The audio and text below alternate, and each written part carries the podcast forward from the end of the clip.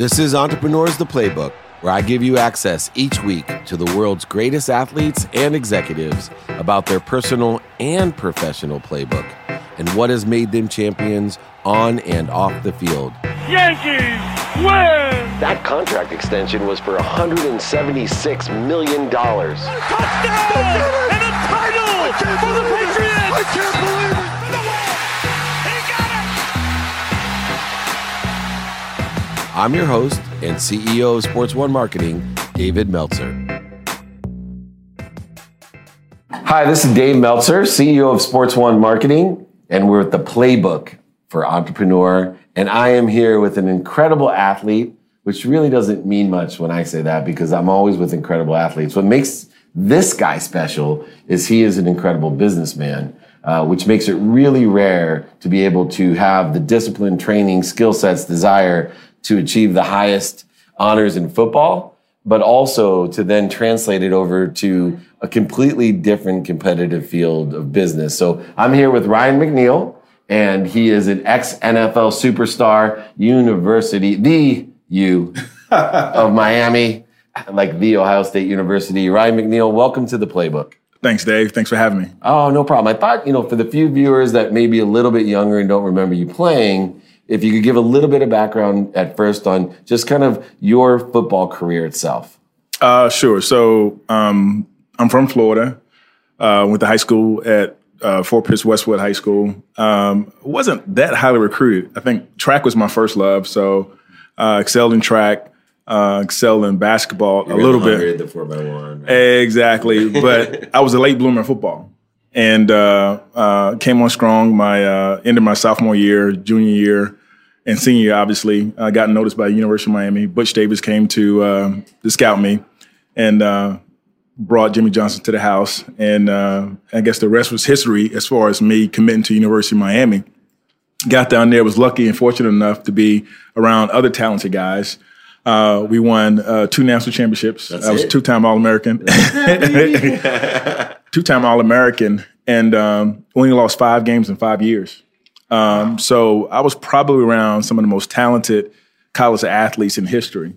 Um, uh, that allowed me uh, to fulfill my dream to be uh, a part of the National Football League. Uh, I was Detroit's first pick in 1993 um, and played 11 years. Uh, I was fortunate enough to be All Pro twice uh, and selected to go to the Pro Bowl twice.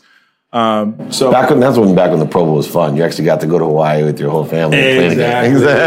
it was fun. Um, you invite family and friends, and uh, and get a chance to meet the guys. You know, uh, you compete uh, every day, every week, um, but you really didn't know each other. And so uh, the Pro Bowl was one of those times when uh, you really got a chance to, to to meet someone that you didn't know, especially who wasn't part of your team.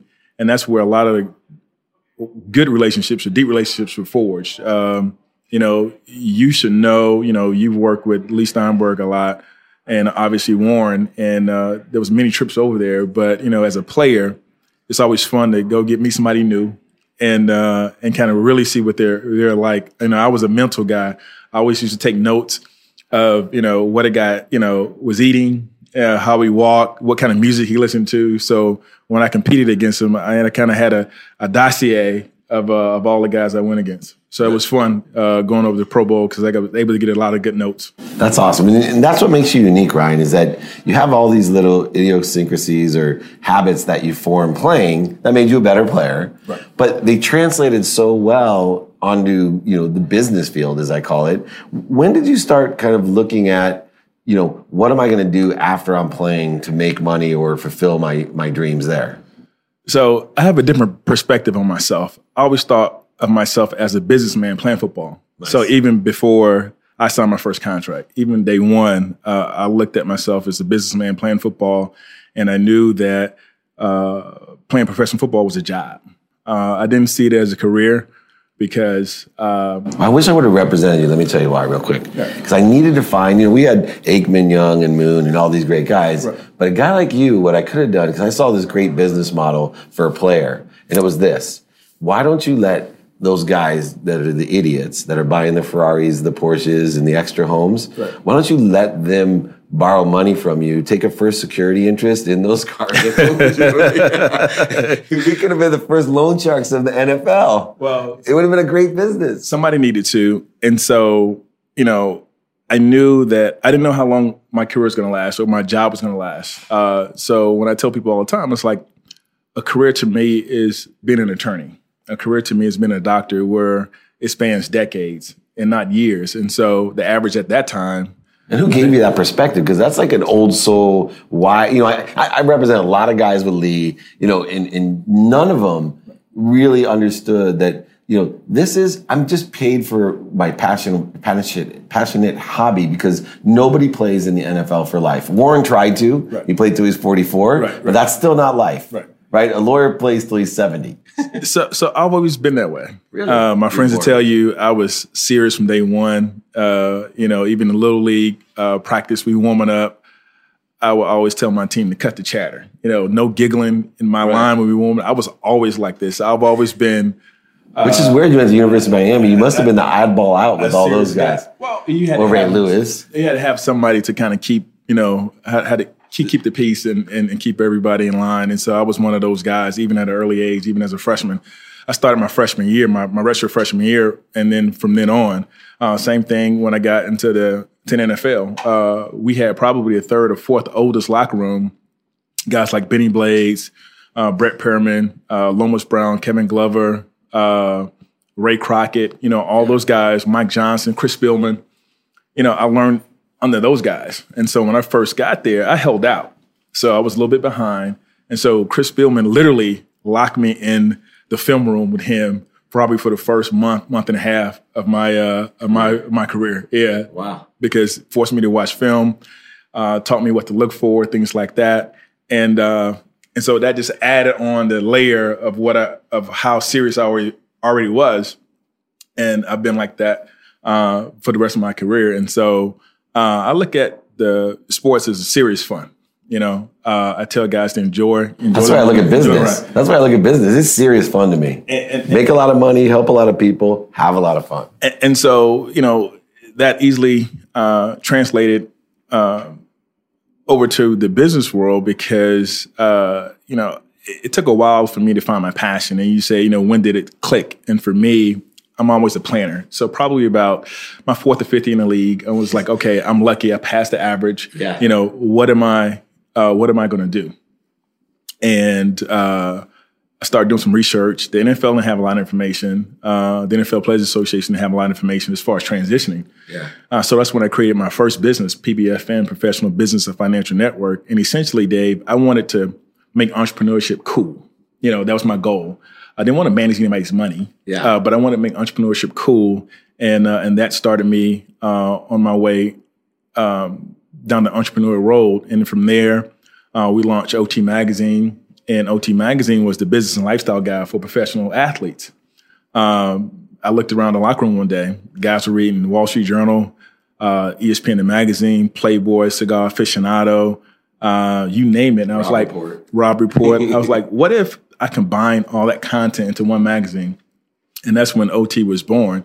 Uh, fast forward uh, a couple years, we took OT digital, and um, and fast forward until now, uh, you know, two of my passions is uh, technology and sports, and so uh, right now I'm able to combine both my passions with with sports ID. And so I think I found I found my home yeah. as far as uh, the next 10, 15, 20 years of what I want to do. That's awesome. And so with sports ID, why don't you tell us a little bit about how, you know, from this digital side of media that you're in, it evolved and what exactly you guys do? So think of Sports ID as an online bio for sports. Um, right now, our focus is on uh, youth sports youth athletes and youth athletics. Uh, but eventually, we want to be able to qualify and quantify everything and everybody in the sports ecosystem. Um, we built a platform. Think of it as akin to LinkedIn, but with statistics and analytics built in. And combined with a little bit of you know one of those Yelp like reviews, right? Because you do have exactly. So so so that comes in for Camp ID. Yeah. So we'll build the platform and we'll plug in uh, to the platform additional products and services. And one of the first products we're launching is called Camp ID, and Camp ID is like the Angie's List or Yelp for for sports camps. Um, for the last 15, 20 years, family and friends, you know, have always called Yeah. uh, right before the summer, like where should I send my son or daughter? Uh, you know, who's the best coach? Where's the best camp? And so I will always ask about three questions. One, you know, how much money you willing to spend? Uh, two, how far you willing to travel? And three, uh, what's the skill set of your son or daughter? And with those um, uh, three answers, I can usually help them navigate Where to be? uh, where to go and where to be and um, and what to expect. And so uh, I realized helping a mutual friend of ours, Hannibal Navies, Yes. and his uh, 360 Academy did a lot of research and found that there was a bigger problem.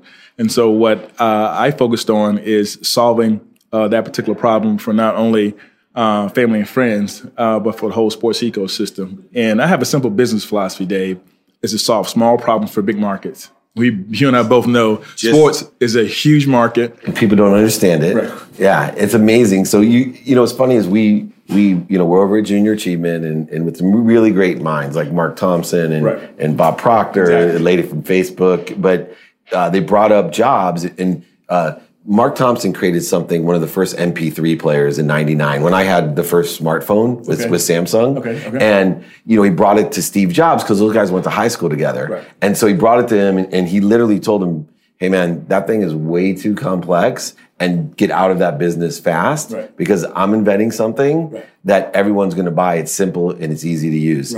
So it's the simple, small solution for the big markets, like the stupid uh, fidget spinner. Right. Right. Those are the ideas. Huge market, Right. e- simple idea, Right. but making big money.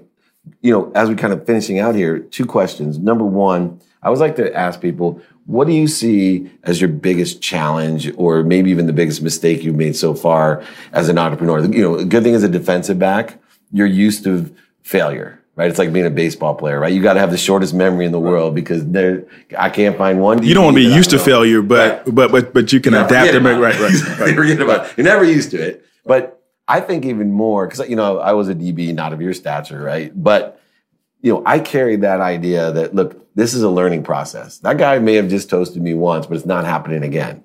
What was that moment for you in business? So being in team sports most of my life, uh, you had individuals uh, and a collective uh, all um, focused on the same goal. Uh, in business, you have different personalities uh, that their motivations may be a little different. In team sports, is winning. You know, do whatever it takes to win. Uh, you win as a collective. Uh, you get noticed. You get no, you know, have notoriety, and um, you feel good. Business is a little different. And so, one of the things that my biggest challenges or biggest failures, however we want to classify it, is uh, uh, building a team of folks who had different motivations, uh, not for the collective good of the company, but for you know, prestige, money, Ego. ego, and you got to find out everybody's motivation. You know what makes them tick, and and that that was a, that was a tough lesson to learn because I thought I selected the best of the best, uh, folks who were part of the sports space, people who came from uh, great corporate environment, at least what I thought, and had great reputations. But putting them in a startup or a small business setting didn't work. Uh, uh, didn't work for the collective, and eventually we had to change the team. But that's probably one of the biggest challenges. And uh, and I'm a perfectionist, right? Yeah. I think you know, as an athlete, you think you can't fail in anything, but that was probably the biggest thing uh, that I can easily evaluate athletic talent.